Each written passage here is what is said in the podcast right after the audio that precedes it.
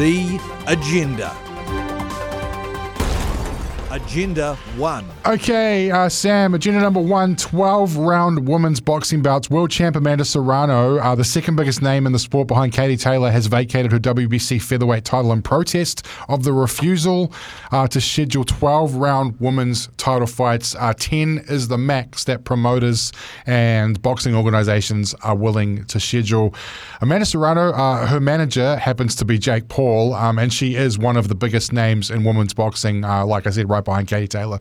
Uh, this is big news in the combat sports world. Um, do you think that women should be allowed the right to choose to fight over 12 rounds in boxing? My, my major thought is what what is what is the difference now? Obviously, uh, the longer a fight goes, uh, fatigue uh, and uh, potential injury does come into it, right? That's obviously uh, an element when it comes to this fighting thing.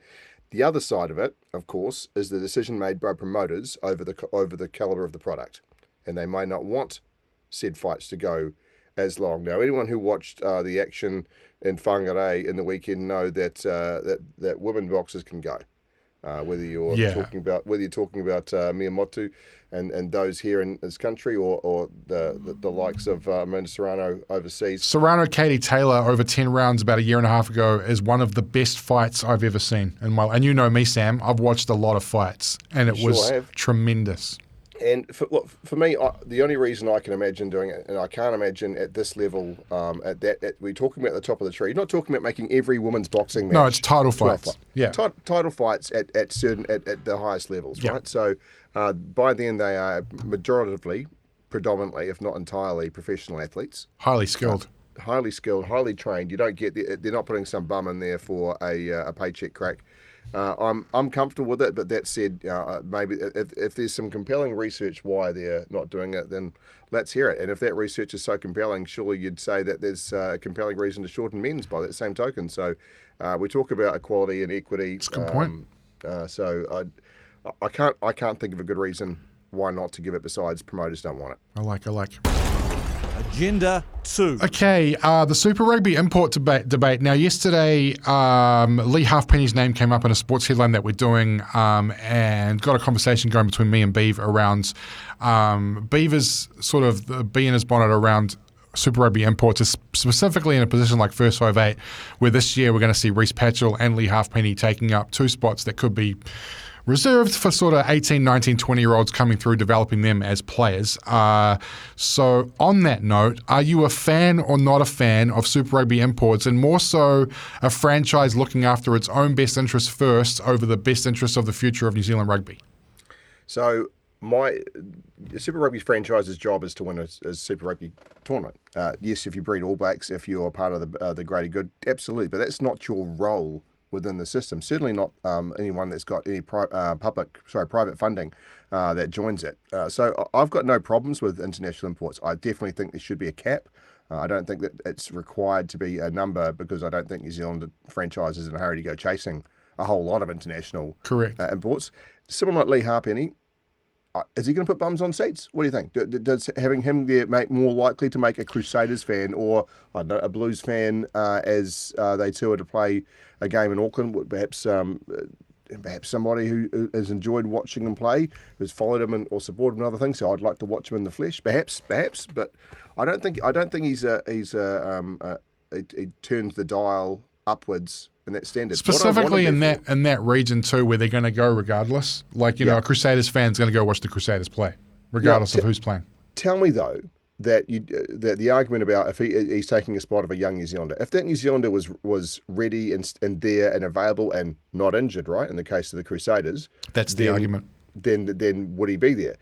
But you tell you tell me that, that those young young international young um, players coming through in that squad, be not just those who play in similar positions, but right through, aren't going to be able to learn something by having a player of that caliber, that experience, come down uh, and pick something up too. I don't have a huge problem with it. I do have a problem uh, if it's a case where a signing leads to someone having to you know pack their bags, go somewhere else, look for a new gig. Get it, yeah. Um, But uh, I don't. I this feels complementary rather than um, restricting to me because yes, they're missing out on game time, but they're learning a, a whole lot more, and you also don't want to throw someone to that into that arena before they're ready.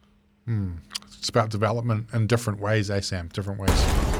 Agenda 3. Okay, the former player versus ex uh, player debate. Hopefully, we'll have more on this a bit later on. But uh, this is along. This is the David Warner, Mitch Johnson, um, and it's sort of Mitch Johnson versus almost the entire current Australian cricket team and some former players um, who are picking sides. Are players too precious?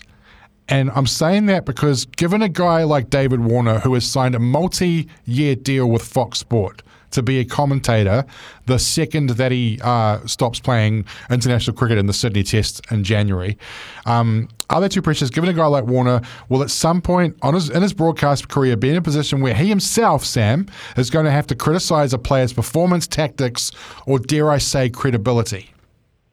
There's there's questioning uh, tactics. There's questioning um, shot selection, right? And you can do that and say he doesn't deserve a spot based on what this is. Mm-hmm. Now, the attack from Mitchell Johnson, who, by the way, was quite notorious for being thin-skinned as a player, Indeed. and uh, and uh, lashing out at all the has-beens uh, or never were's that uh, had a crack at him. So to me, there's the level of hypocrisy that comes with it that you're mentioning uh, lies in future for David Warner because David Warner is definitely. There's no doubt that he will have a desire to have some form of celebrity to him. Um, it just it, it strikes me as his personality. Um, we'll look forward to seeing what he does contribute in that role. But the answer is, of course, players are too precious. Of, of course they are. Uh, but there's also the reason that they're precious is because the line gets crossed too often, right? So you, it's like it's like the uh, the scenario where you get um, laid into too much and then you uh, react to uh, to the one that wasn't worth reacting to, right? Uh, and these players are now being exposed. To, how many how many times when you talk about the abuse on social media uh, and uh, the mental well being?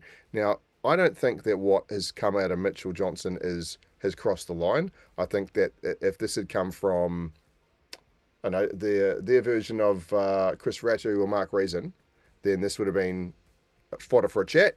So like Buzz or Because it's from someone, so Buzz Rothfield or someone like that. That's right. It, Yeah. it, it would have brought up conversation, but uh, what's made this go so uh, so intense is that it's you know it is someone who actually knows about the environment. So yes, there's, there's both parties deserve a, an uppercut for um, their reactions. I'm all for um, Mitch Johnson being a sing out what he's got, but I don't think he should be too defensive about it once he does. Interesting side note: uh, he is part of the Triple M commentary in Australia. Uh, he uh, was of the opinion that he was going to be part of that team for the first test.